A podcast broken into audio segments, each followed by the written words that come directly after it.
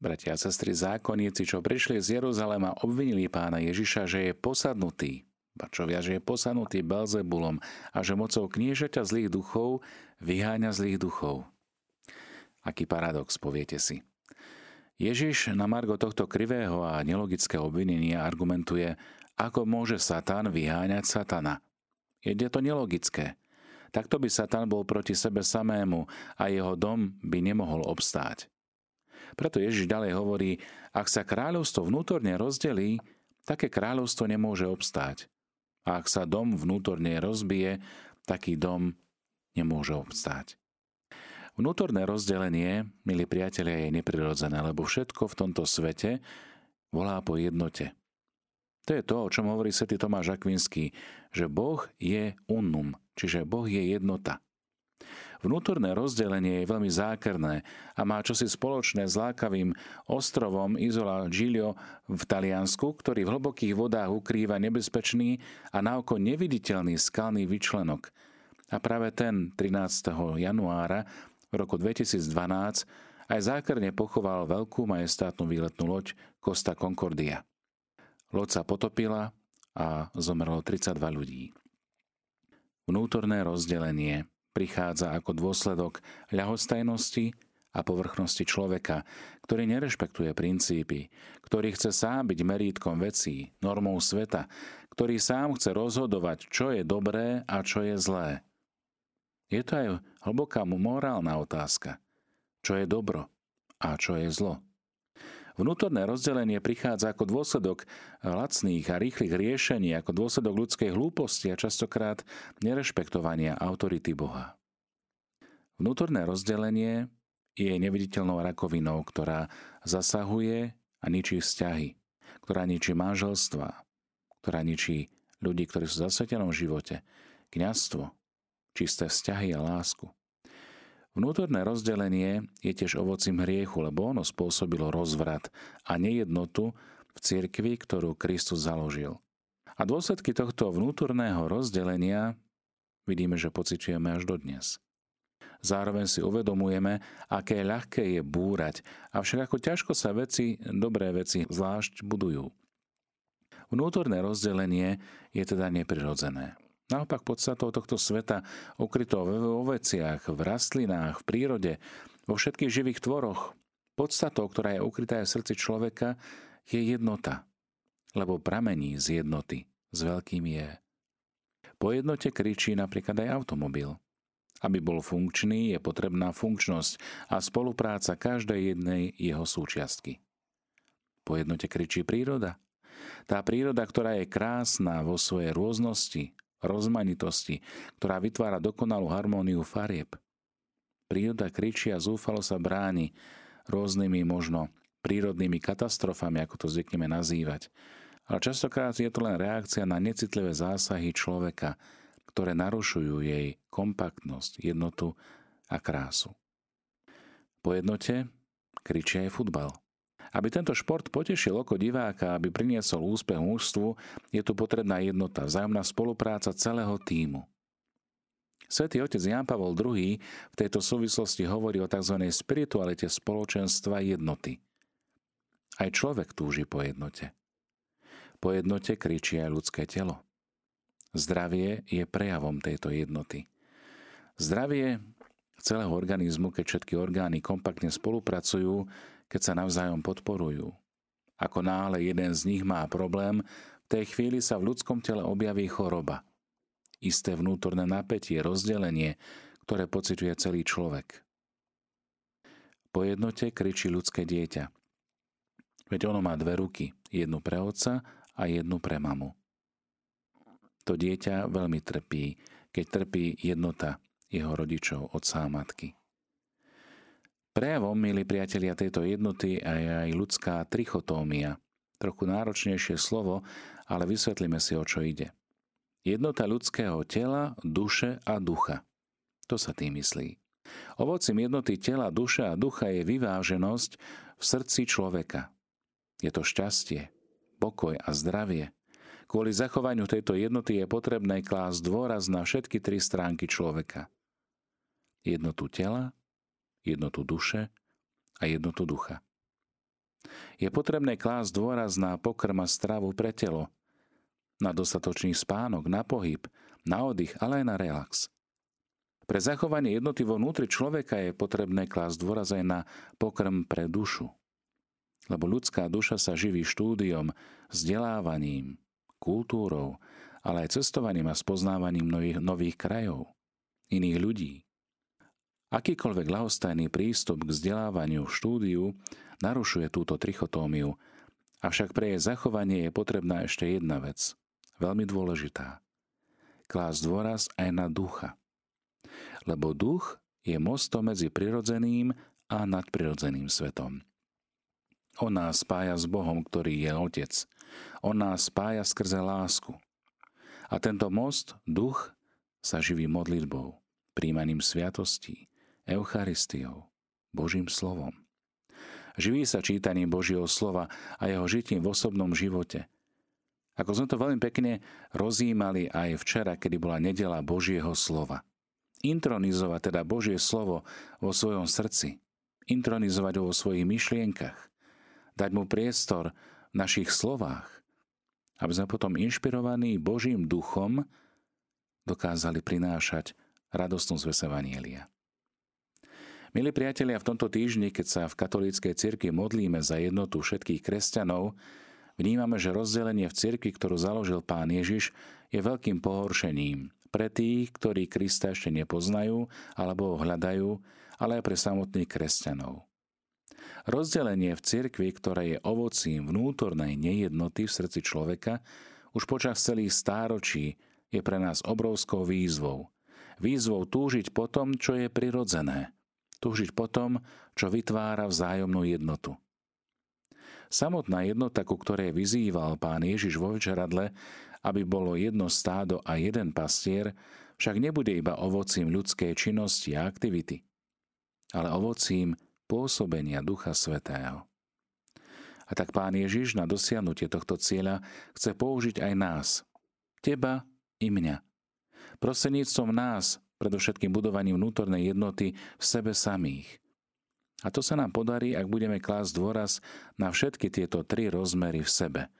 Na rozmer telesný, duševný, ale aj duchovný. Keď sa pozrieme na Evangelium podľa Marka, tak Ježiš práve, keď ustanovil 12, tak ich ustanovil, aby boli s ním a aby ich posielal kázať a s mocou vyháňať aj zlých duchov. So všetkou autoritou vyberal týchto 12 mužov a povolal ich, aby žili s ním v osobnej blízkosti.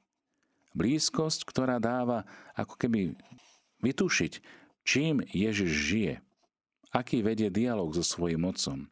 A toto gesto vyvolalo samozrejme silný odpor aj zo strany jeho príbuzných, ktorí tak ešte viac ako keby prilialo oleja do ohňa aj k nepriateľstvu náboženských autorít.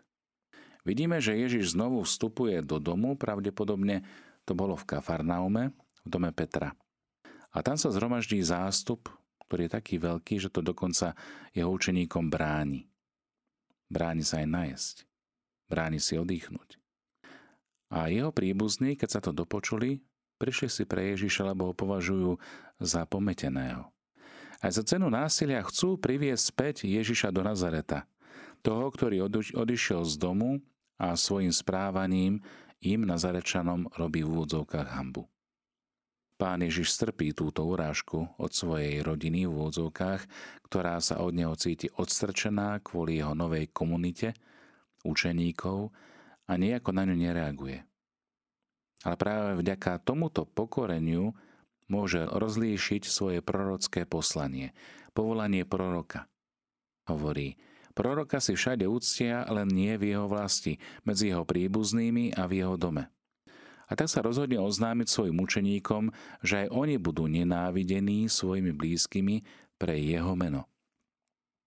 Tento negatívny úsodok o Ježišovi zdieľajú aj náboženskí predstavitelia tej doby, ktorých tu zastupujú zákonníci. Prichádzajú ako delegácia z Jeruzalema a z Ježišovho správania a z jeho oslobodzovania ľudí od nečistých duchov usúdia, že démonov vyháňa s pomocou kniežaťa démonov, Belzebula. Jeho meno sa prekladá ako pán príbytku alebo posadnutej osoby a že je jeho dokonca služobníkom. Pán Ježiš, ktorý sa o ich nepriateľstvo voči sebe dozvedel, zvolá zákonníkov a začne im hovoriť v podobenstvách. Pozorovanie tejto reality ukazuje, že kráľovstvo alebo dom v sebe rozdelený a je neudržateľný. Že takýto dom, takáto spoločnosť, takáto rodina je odsúdená k zániku, lebo je vnútorne rozdelená. Preto o tom hovorí Ježiš, ak Satan povstane proti sebe samému a je rozdelený, nemôže obstáť. A je s ním koniec. Potom nasleduje Ježišovo zásadné odhalenie, ktoré je ako obvykle v tretej osobe, aby pozornosť nebola priťahovaná k nemu, ale k otcovi, ktorý ho poslal. Nik nemôže vniknúť do domu silného človeka a ulúpiť mu veci, kým tohto silného nezviaže, až potom mu vypliený dom. Áno, Pán Ježiš je oveľa silnejší a víťazí nad satanovou silou, on je tým, kto bojoval, aby satanová vláda ustúpila a jeho väzni boli raz a navždy oslobodení. A práve s týmto vedomím pán Ježiš na základe vzneseného obvinenia predniesie slávnostný výrok. Veru hovorím vám. Ľuďom sa odpustia všetky hriechy i rúhania, ktorými by sa rúhali, kto by sa však rúhal Duchu Svetému, tomu sa neodpúšťa na veky, ale je vinný väčšným hriechom. V čom spočíva toto rúhanie voči Duchu Svetému? Keď niekto tvrdohlavo odmieta uznať dielo Ducha Svetého, teda keď pri pohľade na Ježišom konané dobro, namiesto jeho uznania za dobrý skutok podľa Boha, toto konanie pripisuje satanovi zlému, vtedy je to rúhanie voči Duchu Svetému. Je to veľmi smutné, ale je to tak. Kto odmieta dobro konané Ježišom a definuje ho ako zlo, či zlého priamo, Uzatvára sa Božej milosti. Uzatvára sa pôsobeniu Jeho Svetého Ducha. Nechce prijať odpustenie, ktoré je v ňom darované. Milí priatelia, drahí poslucháči, Ježišov postoj proti satanovi je proroctvom kráľovstva, kde budú zlo a smrť navždy porazené. Čítame o tom v knihe Zjavenia svätého Apoštola Jána 21. kapitole.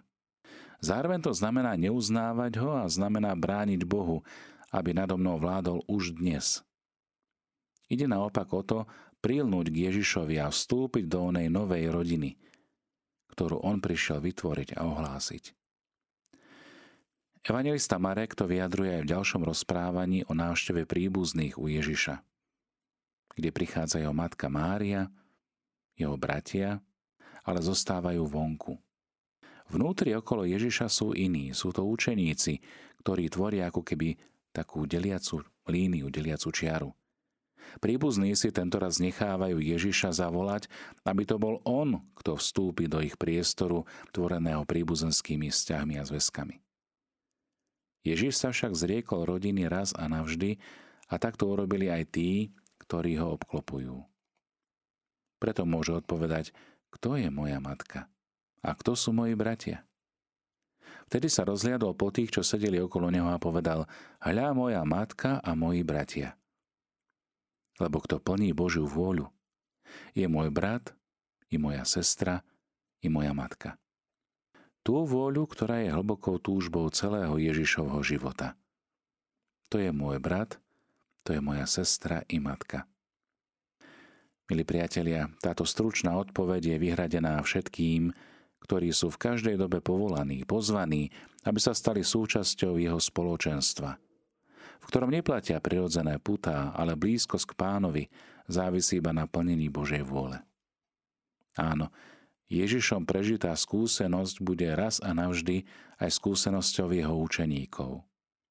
Ježiš požadoval opustenie rodinných zväzkov, ktoré sú na prekážku slobode pre kráľovstvo a rovnako tiež slúbil stonásobne viac – Teraz v tomto čase domy, bratov, sestry, matky, detí, polia, hoci s prenasledovaním, no v budúcom veku väčší život.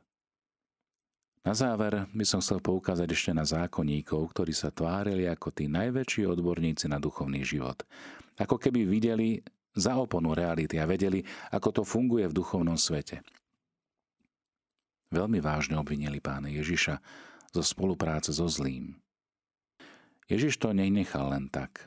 Vysvetlil, ako sa veci so zlými duchmi majú a upozornil ich na odpor a na rúhanie sa voči živému Bohu.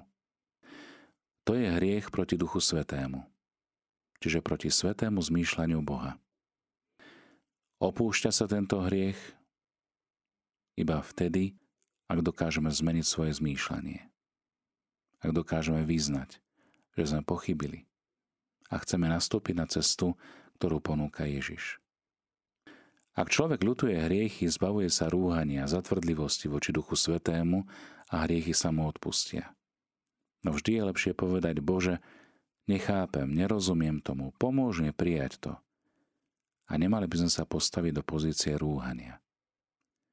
Lebo pícha je v jadre mnohých hriechov. Ako sa zvykne aj hovoriť, že pícha peklom dýcha. Pícha je to neústupčivý povýšenecký postoj, ktorý sa lieči pokornou nápravou vlastných myšlienok, slov, skutkov a ich uvedením do svetla pravdy, ktorým je Boh. A v tomto sa veru treba cvičiť každý deň, aby bol človek vyrovnaný, vyvážený, zjednotený so sebou samým a aby túto jednotu dokázal nachádzať a čerpať v tom, ktorý jediný je trojediný. Boh, Otec, Syn a Duch Svetý. Satan patrí v Biblii jasne medzi negatívne pomenovania. Najčastejšie si ho spájame s démonickou bytosťou, ktorá dokáže posadnúť človeka alebo niekoho pokúša. Satan je aj ústredným motívom dnešnej stati Markovho Evanielia.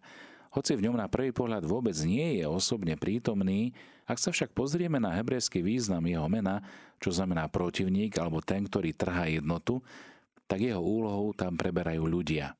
Ľudia, ktorí útočia na Mesiáša, na Božieho syna Ježiša. A prekvapujúco je taký, od ktorých by sme to vôbec nečakali. Stať sa točí okolo Ježišovej identity. Ježiš sa nachádza v istom dome a tam k nemu prichádzajú zákonníci, ktorí prichádzajú z Jeruzalema. Nevedia sa vysporiadať s Ježišovou schopnosťou vykonávať úspešné exorcizmy – Vedia, že mu to pridáva na kredite. Sú bezradní. Ježiš totiž nezapadá do ich schémy Mesiáša. Ponúkajú teda riešenie v podobe obvinenia. A tak zautočia na neho s tým, že vykonštruujú teóriu o Ježišovom spriahnutí sa s Belzebulom, vďaka ktorému má moc aj nad démonmi. Ježiš sa bráni logickou argumentáciou.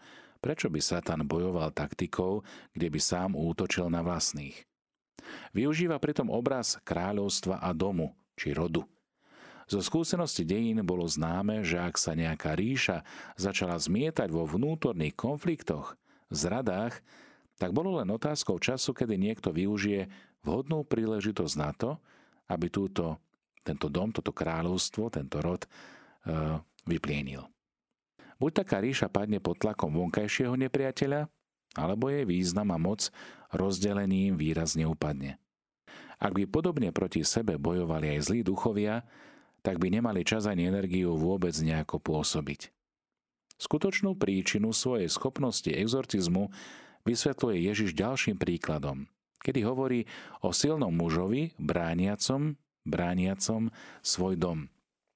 Jediný spôsob, ako ho z tohto domu dostať, je, že musí prísť niekto mocnejší, silnejší.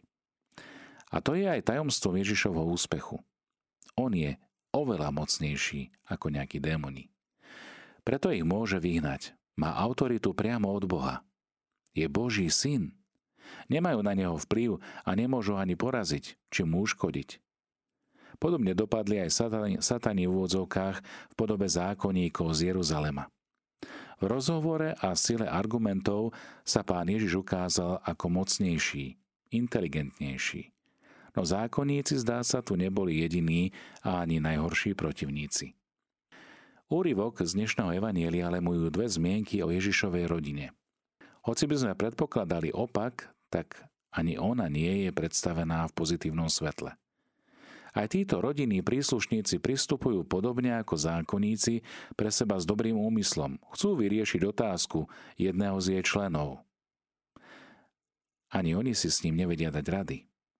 Najprv vo verši 2021 ho chcú stiahnuť z verejného priestoru a argumentujú tým, že to nemá v hlave všetko v poriadku. Pomiatol sa, hovoria. Je zaujímavé, ako sa dnes dá po túto diagnózu pometenosti skryť veľmi veľa vecí. Dnu sa však pre tlačenicu nedostali. A tak sa ho vo svojom druhom pokuse, vo verši 31 až 35, snažia vylákať von. Využívajú pritom blízke pokrvné vzťahy.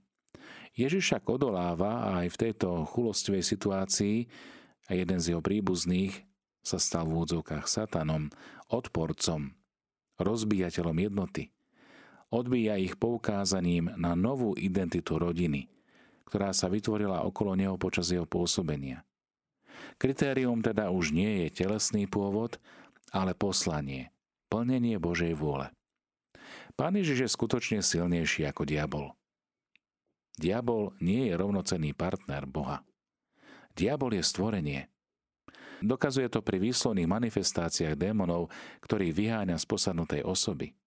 Odoláva protivníkom v podobe predstaviteľov náboženských autorít Izraela a zároveň nepodľahne ani pokúšeniu zo strany svojich najbližších. Lebo si je vedomý toho, kým je a aké je jeho poslanie. No a v tomu nemôže nikto zabrániť. Milí priatelia, dnešné Božie slovo nám prináša viac svetla. Viac svetla aj do toho, akým spôsobom sa môžeme zamotať do svojich predstav a tým pádom otvoriť sa pre pôsobenie zlého. Nenechajme sa oklamať. Boh je oveľa silnejší a sme v autorite Božích synov a dcer. Tak aj pre dnešný deň nás prevádza toto vedomie, že Ježiš je ten, ktorý je náš pán, náš jediný vykupiteľ a spasiteľ a že v jeho moci môžeme odolávať aj útokom zlého.